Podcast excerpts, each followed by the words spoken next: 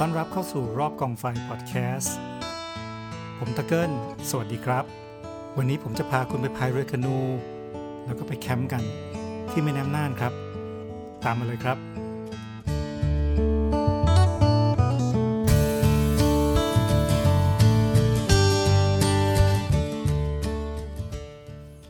อย่างที่ผมเคยเล่าให้ฟังไปแล้วนะครับ ในรอบกองไฟพอดแคสต์ตอนแรก ที่เคยเล่าว่าการไปพายเรือคานูแคมปิ้งเนี่ยเป็นวิธีเดินทางอย่างหนึ่งที่ผมหลงรักมากๆนะครับ เพราะว่ามันจะพาเราไปสู่ความสงบในธรรมชาติ ที่ผมเรียกมันว่า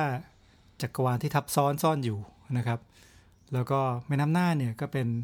แม่น้ำสายหนึ่งที่ผมมีความสุขมากเวลาที่ไปพายเรือ พอบอกว่าจะไปพายเรือที่แม่น้ำน่านเนี่ยหลายคนมักจะเข้าใจผิดครับ นึกว่าจะไปล่องแก่งกันที่แม่น้ำว้าซึ่งอยู่ในจังหวัดน่านเหมือนกันคนละที่นะครับ แม่น้ำน่านที่ผมพูดถึงเนี่ยคือแม่น้ำสายหลักสายหนึ่งของประเทศเราซึ่งยาวมาก ยาวตั้ง 760 กิโลเมตรนะครับ มีจุดเริ่มต้นมาจากโน่นครับทางเหนือสุดที่เป็นชายแดนระหว่างประเทศเรากับประเทศลาวนะครับ แล้วก็ไหลจุดจากจุดเริ่มต้นนั้นก็โค้งอ้อมไปทางเหนือของจังหวัดน่าน ไหลผ่านจังหวัดน่านลงมานะครับ ออกมาทางอุตรดิตถ์พิษณุโลกจนกระทั่งมารวมมาเป็นเจ้าน้ำแม่น้ำเจ้าพระยาที่จังหวัดนครสวรรค์เลยนั่นแหละครับแม่น้ำน่านนี่แหละคือแม่น้ำที่เราจะพายกัน ส่วนตัวผมเองเนี่ยผมมีความผูกพันกับแม่น้ำสายนี้ ไม่น้อยเลยครับ เพราะว่าคุณพ่อผมเป็นคนจังหวัดน่าน พ่อเกิดที่น่านนะครับ แล้วก็ตอนสมัยผมเด็กๆเนี่ยผมอาจจะอายุสัก8ขวบ9ขวบนะครับ พ่อก็พาเพื่อนๆเนี่ยไปล่องเรือแคมปิ้งที่แม่น้ำน่านกันมา แต่ว่าผมมันเด็กเกินไปครับ พ่อก็บอกว่ายังว่ายน้ำไม่เป็นยังเด็กเกินไปไม่ให้ไป พ่อก็ไปกับเพื่อน พาผมไปฝากไว้กับลุงที่น่านนะครับ พอกลับมาพ่อก็เล่าให้ฟังว่าโอ้โหสวยมากแม่น้ำน่านเนี่ยเราล่องแก่งกันไปเสร็จแล้วก็ไปพักที่ชายหาดนะครับ หาปลากิน น้ำใสสวย มีนกยูงบินให้เห็นเลย ก็มันก็เป็นความฝันของผมมาตลอด แล้วก็ไม่ได้ไปครับ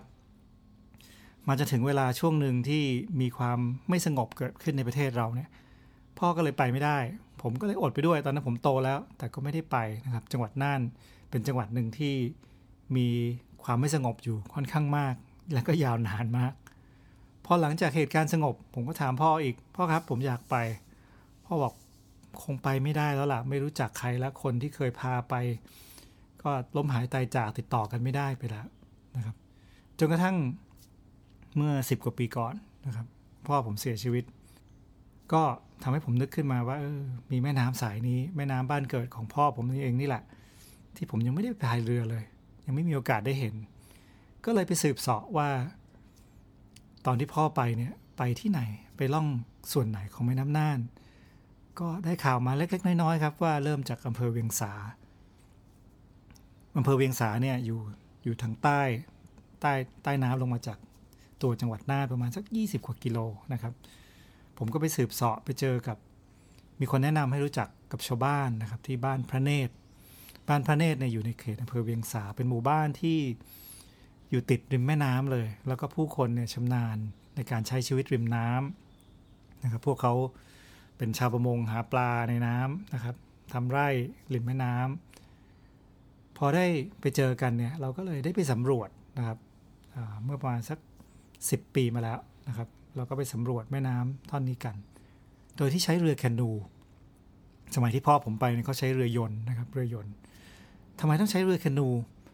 อย่างแรกเลยก็คือ มันสามารถจะบรรทุกข้าวของไปได้ทั้งหมดครับ การที่ไปแคนูแคมปิ้งเนี่ยเราไม่ต้องการให้มีรถหรือว่าเรืออะไรขนของไปให้เรานะครับ เราอยากจะพึ่งพาตัวเอง เราอยากจะไปอย่างสงบ ที่สุด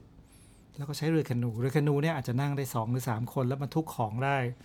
ส่วนใหญ่จะบรรทุกของได้ถึง 450ถึง500 กิโลกรัมเลยทีเดียว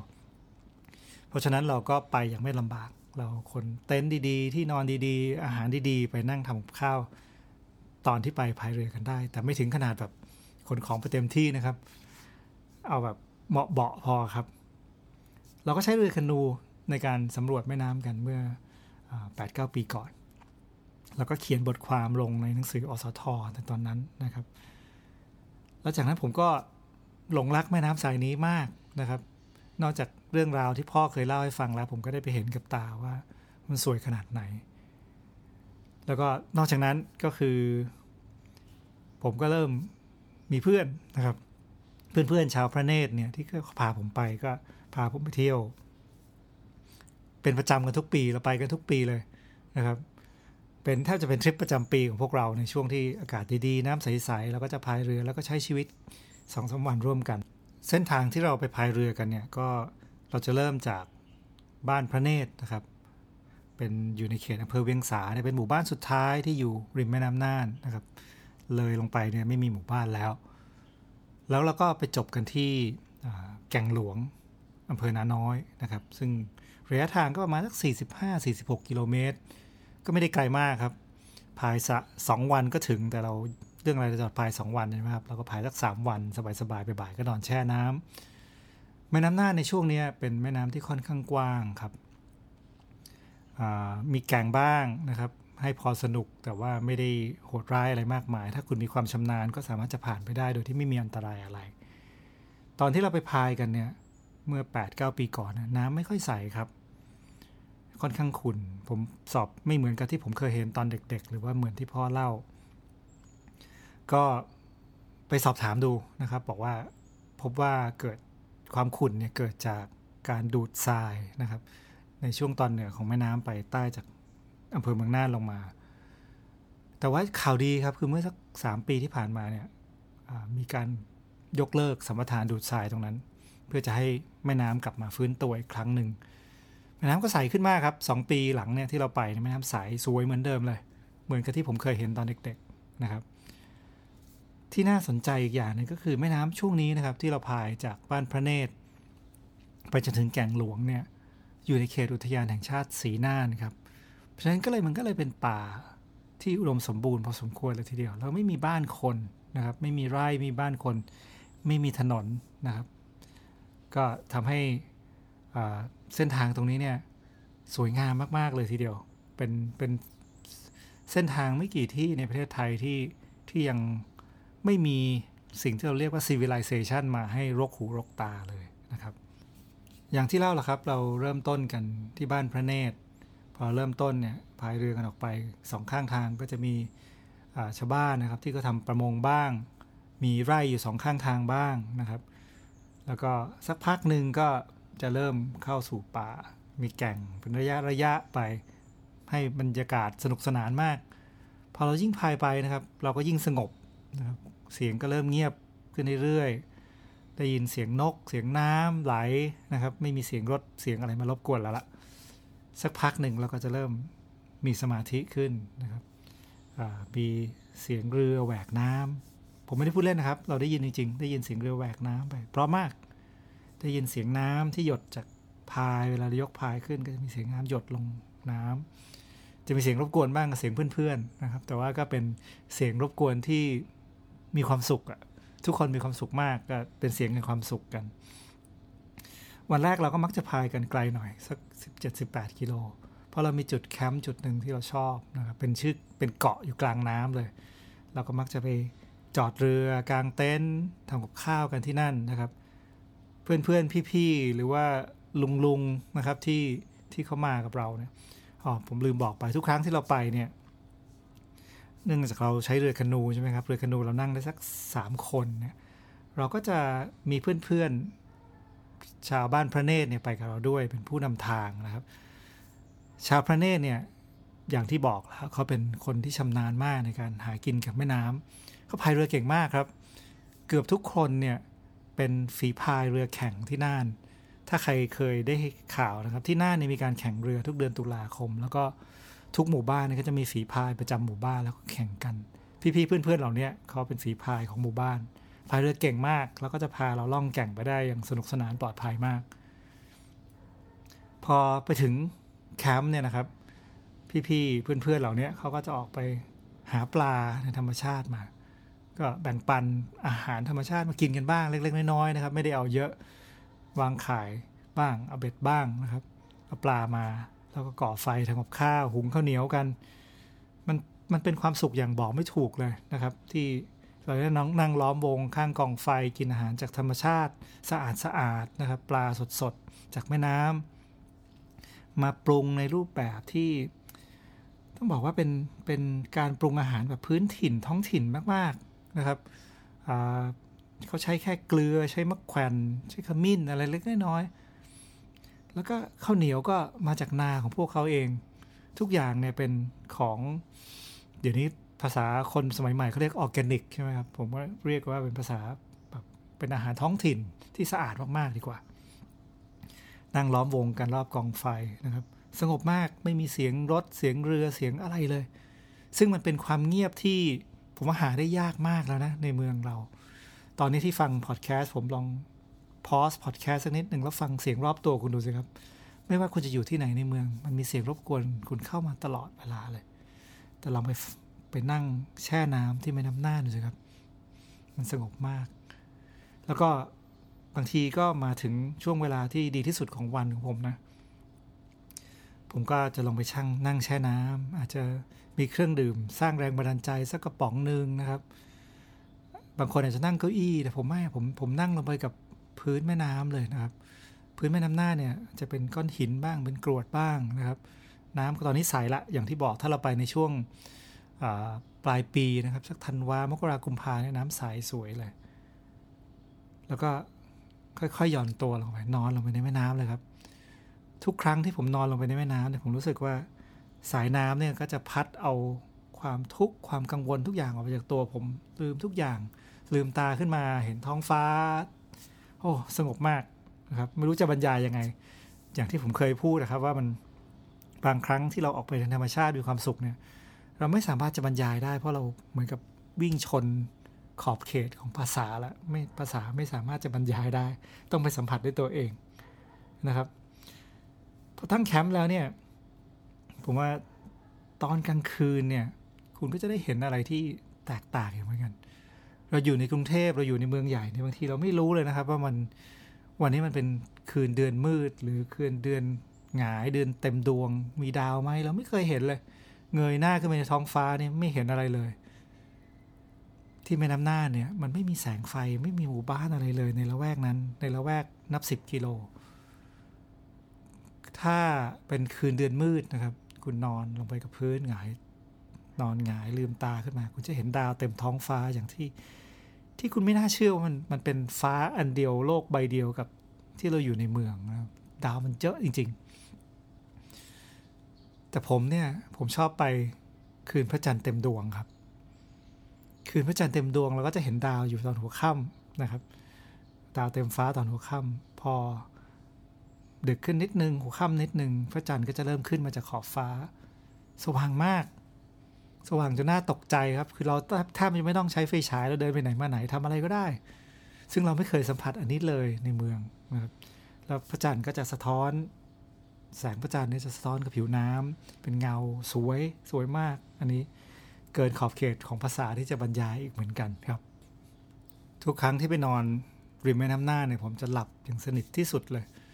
นะครับผมไม่เคยนอนหลับอย่างนั้นในเมืองได้เลย มันแปลกมากมันอาจจะเป็นเพราะมันไม่มีสิ่งรบกวน ไม่ว่าจะเป็นเสียงสัญญาณโทรศัพท์ Wi-Fi อะไรที่มันจะรบกวนสมองเราได้เลยนะครับ แล้วก็อาจจะหมดความกังวลต่างๆ ไปด้วย ตื่นเช้ามาก็บรรยากาศสดชื่นมาก อากาศเย็นสบาย มีหมอกลงบนผิวน้ำตอนเช้านี่ผมก็พยายามจะตื่นเช้าที่สุดนะครับนอนเต็มที่ตื่นมาสดชื่นมาก แล้วก็มาเห็นเพื่อนๆ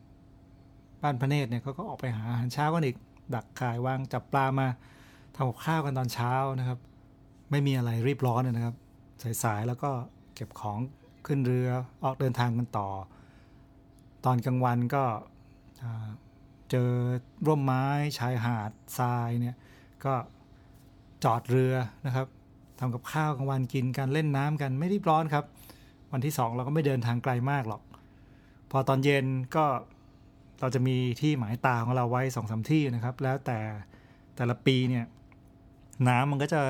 พัดทรายเปลี่ยนแปลงไปชายฝั่งก็จะเปลี่ยนแปลงไปในแต่ละปีนะครับ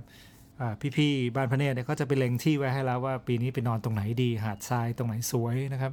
ตรงไหนร่มรื่นเขาก็จะพาเราไปก็กางเต็นท์กันอีกคืนนึงบรรยากาศมันจะซ้ำยังไง เราก็ไม่เคยเบื่อครับ คือพอตอนเย็นพระอาทิตย์ คล้อยต่ำลงเนี่ยมันสวยมากริมแม่น้ำแสงนุ่มๆลงมา นั่งแช่น้ำคุยกันในระหว่างเพื่อนฝูงนะครับทำกับข้าว บางทีเราก็ขนอาหาร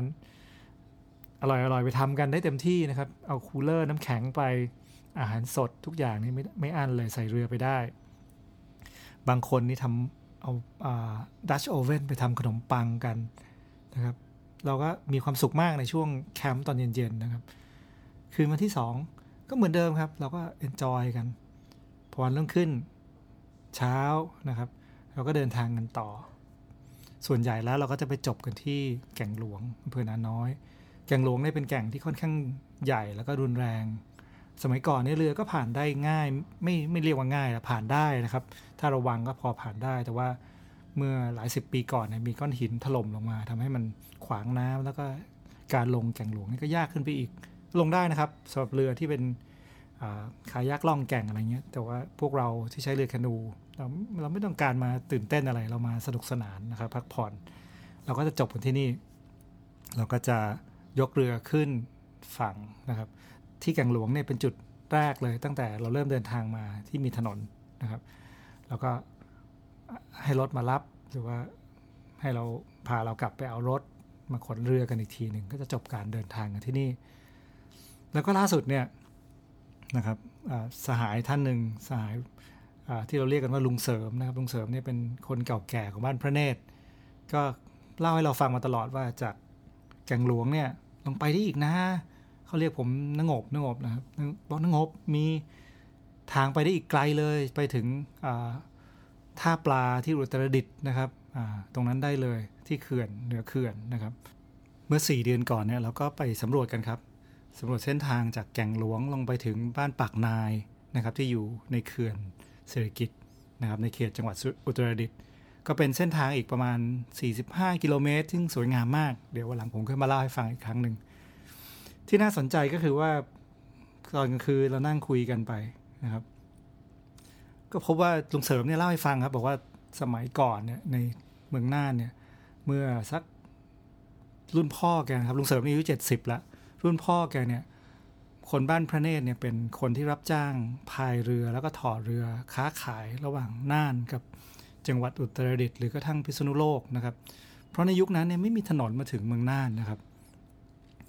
แกก็บอกว่าสมัยก่อนก็จะมีคนมาจ้างนะครับพายเรือลงไปจากน่านเนี่ยไปถึงอุตรดิตถ์ซึ่งผมว่าต้องระยะทางต้องมีประมาณสักร้อยสามสิบร้อยสี่สิบกิโลเมตรนะครับลงไปเอาของจากเมืองน่านไปขาย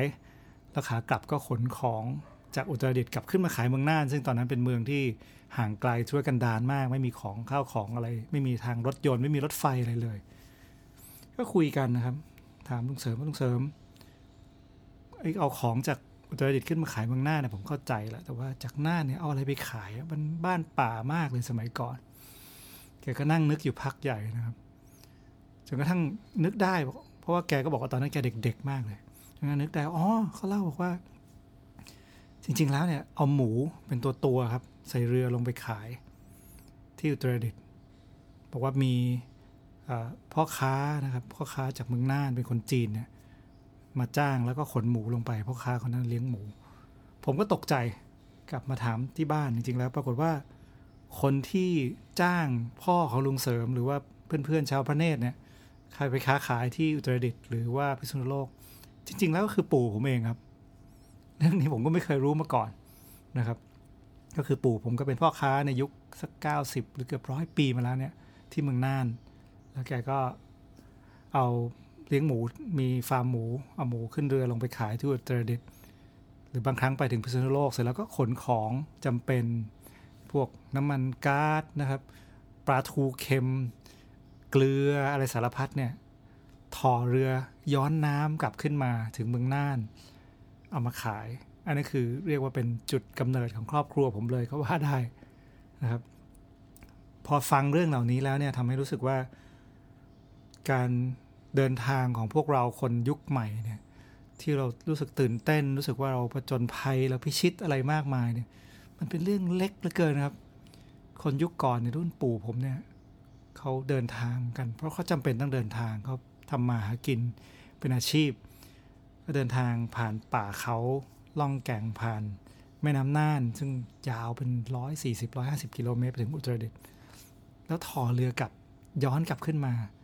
บนแก่งนะครับใช้เวลานับเดือนเลยในการเอาไปค้าขายครั้งหนึ่งทำให้ผมรู้สึกตัวเล็กลงมากเลย แล้วก็ไม่กล้าจะบอกว่าผมเป็นนักสำรวจเป็นนักผจญภัยอะไรเลย ไม่แต่น้อยเลยครับ เรามาถึงตรงนี้หลายคนคงสนใจอยากจะไปบ้างนะครับไปได้นะครับไปง่ายละ สมัยตอนที่ผมไปกันครั้งแรกเนี่ย เราไปค่อนข้างยาก เพราะเราไม่รู้เส้นทางเลยจะไปตรงไหนไม่รู้จักใคร ตอนนี้เราไปกันมาหลายครั้งมากแล้วก็แม่น้ำสวยกว่าเดิมด้วยอ้าวนะครับน่าไปมากเลย แล้วเราก็ตอนนี้ทำให้ง่ายขึ้นครับ เพราะว่า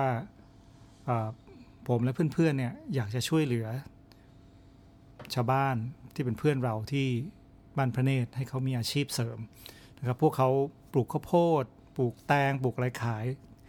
มันมันได้เงินน้อยมากนะฟังแล้วจะตกใจนะครับ แล้วก็ถ้าไปรู้จักเขาก็จะรู้ว่าโอกาสในการทำมาหากินของพวกเขาน้อยมากนะครับ เราก็เลยคิดว่า เราทำให้ประโยชน์ทั้งสองอย่างก็คือ ให้ชาวบ้านเนี่ยเขามีรายได้จากการพายเรือพานักท่องเที่ยวไปเที่ยวนะครับขณะเดียวกันก็ทำให้พวกเราชาวเมืองเนี่ยสามารถจะไปเที่ยวได้ง่ายขึ้นนะครับ พวกเราก็เลยรวมตัวกันเป็นมูลนิธิขึ้นมานะครับชื่อว่ามูลนิธิธรรมชาติไม่จำกัด มูลนิธินี่มีเป้าหมายจุดประสงค์อยู่อย่างเดียวก็คือหาทางที่จะให้ผู้คนเนี่ยอยู่ได้กับธรรมชาติอย่างยั่งยืนและเข้าใจธรรมชาติมากขึ้นนะครับ มูลนิธินี่ไม่ไม่รับ บริจาคเงินนะครับ ไม่ต้องไม่ต้องตกใจ ผมไม่ได้ขอบริจาค เรารวบรวมเงินกันบางส่วน เสร็จแล้วเราทำกิจการที่สามารถจะมีผลตอบแทนเลี้ยงกิจการนั้นได้ โดยที่ไม่ต้องควักเงินเพิ่ม ถ้ามีรายได้เพิ่มขึ้นมา แล้วก็ไปช่วยเหลืออย่างอื่นต่อมูลนิธิธรรมชาติไม่จำกัดเนี่ยก็ซื้อเรือแคนูไว้ที่บ้านพระเนตรเลยครับ ไว้ฝากไว้ที่บ้านพี่จอนที่เมืองน่านนะครับ ใครอยากจะไปเนี่ยง่ายมาก สารนะเดี๋ยวนี้ไม่ต้องเขียนจดหมายหรือว่าทำอะไรอย่างสมัยพ่อผมละ ถ้าอยากจะไปนะครับง่ายมากเข้าไปที่เพจ Facebook นะครับ ชื่อว่าแคนูแม่น้ำน่าน แล้วก็ inbox ไปเลยครับ ไปคุยนะครับ ดูรายละเอียดในเพจนั้นได้ว่า การเดินทางไปยังไงกี่วันมีค่าใช้จ่ายเท่าไหร่ อันเนี้ยไปแล้วก็นัดวันกับเขาให้ดีนะครับ วันที่เหมาะสมเนี่ยผมคิดว่าตั้งแต่ปลายประมาณปลายเดือนพฤศจิกาไปจนถึง จนทั้งสิ้นเดือนกุมภาต้นมีนาก็ยังพอไปได้นะครับ ช่วงนี้อากาศดีแล้วก็น้ำใสามาก จองวันกับเขาล่วงหน้าเลยครับเราผมว่าเวลาที่เหมาะคือ 3 วัน 2 คืนนะครับ เวลาไปนี่ก็ง่ายมากเลย จะขึ้นเครื่องบินไปที่น่านก็ได้เดี๋ยวนี้เครื่องบินมีไปถึงน่านเลยครับบินตรง ก็ให้พี่ๆเนี่ยเขาเอารถไปรับที่สนามบินเลยนะครับ แล้วก็ไปถึงเช้า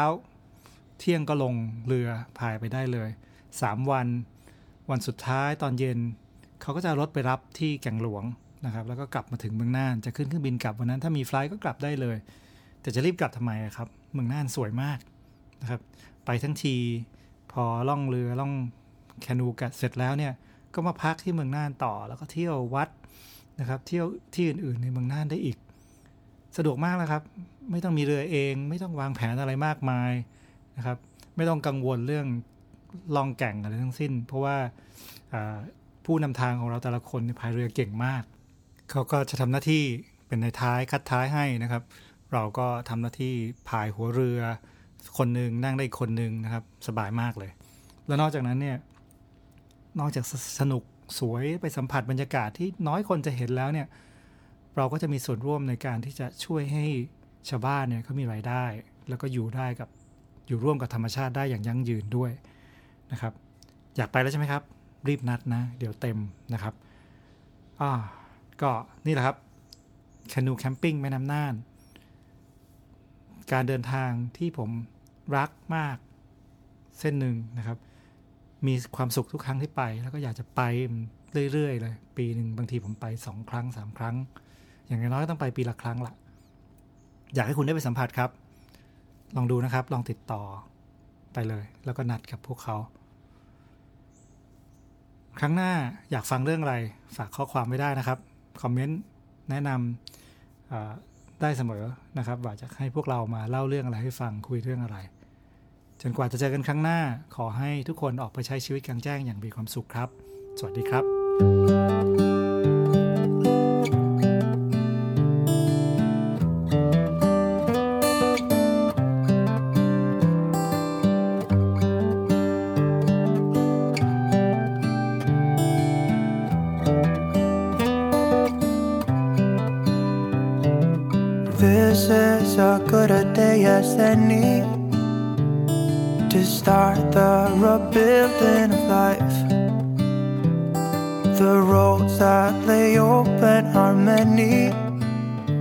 when the old one's gone under the knife, and I can feel.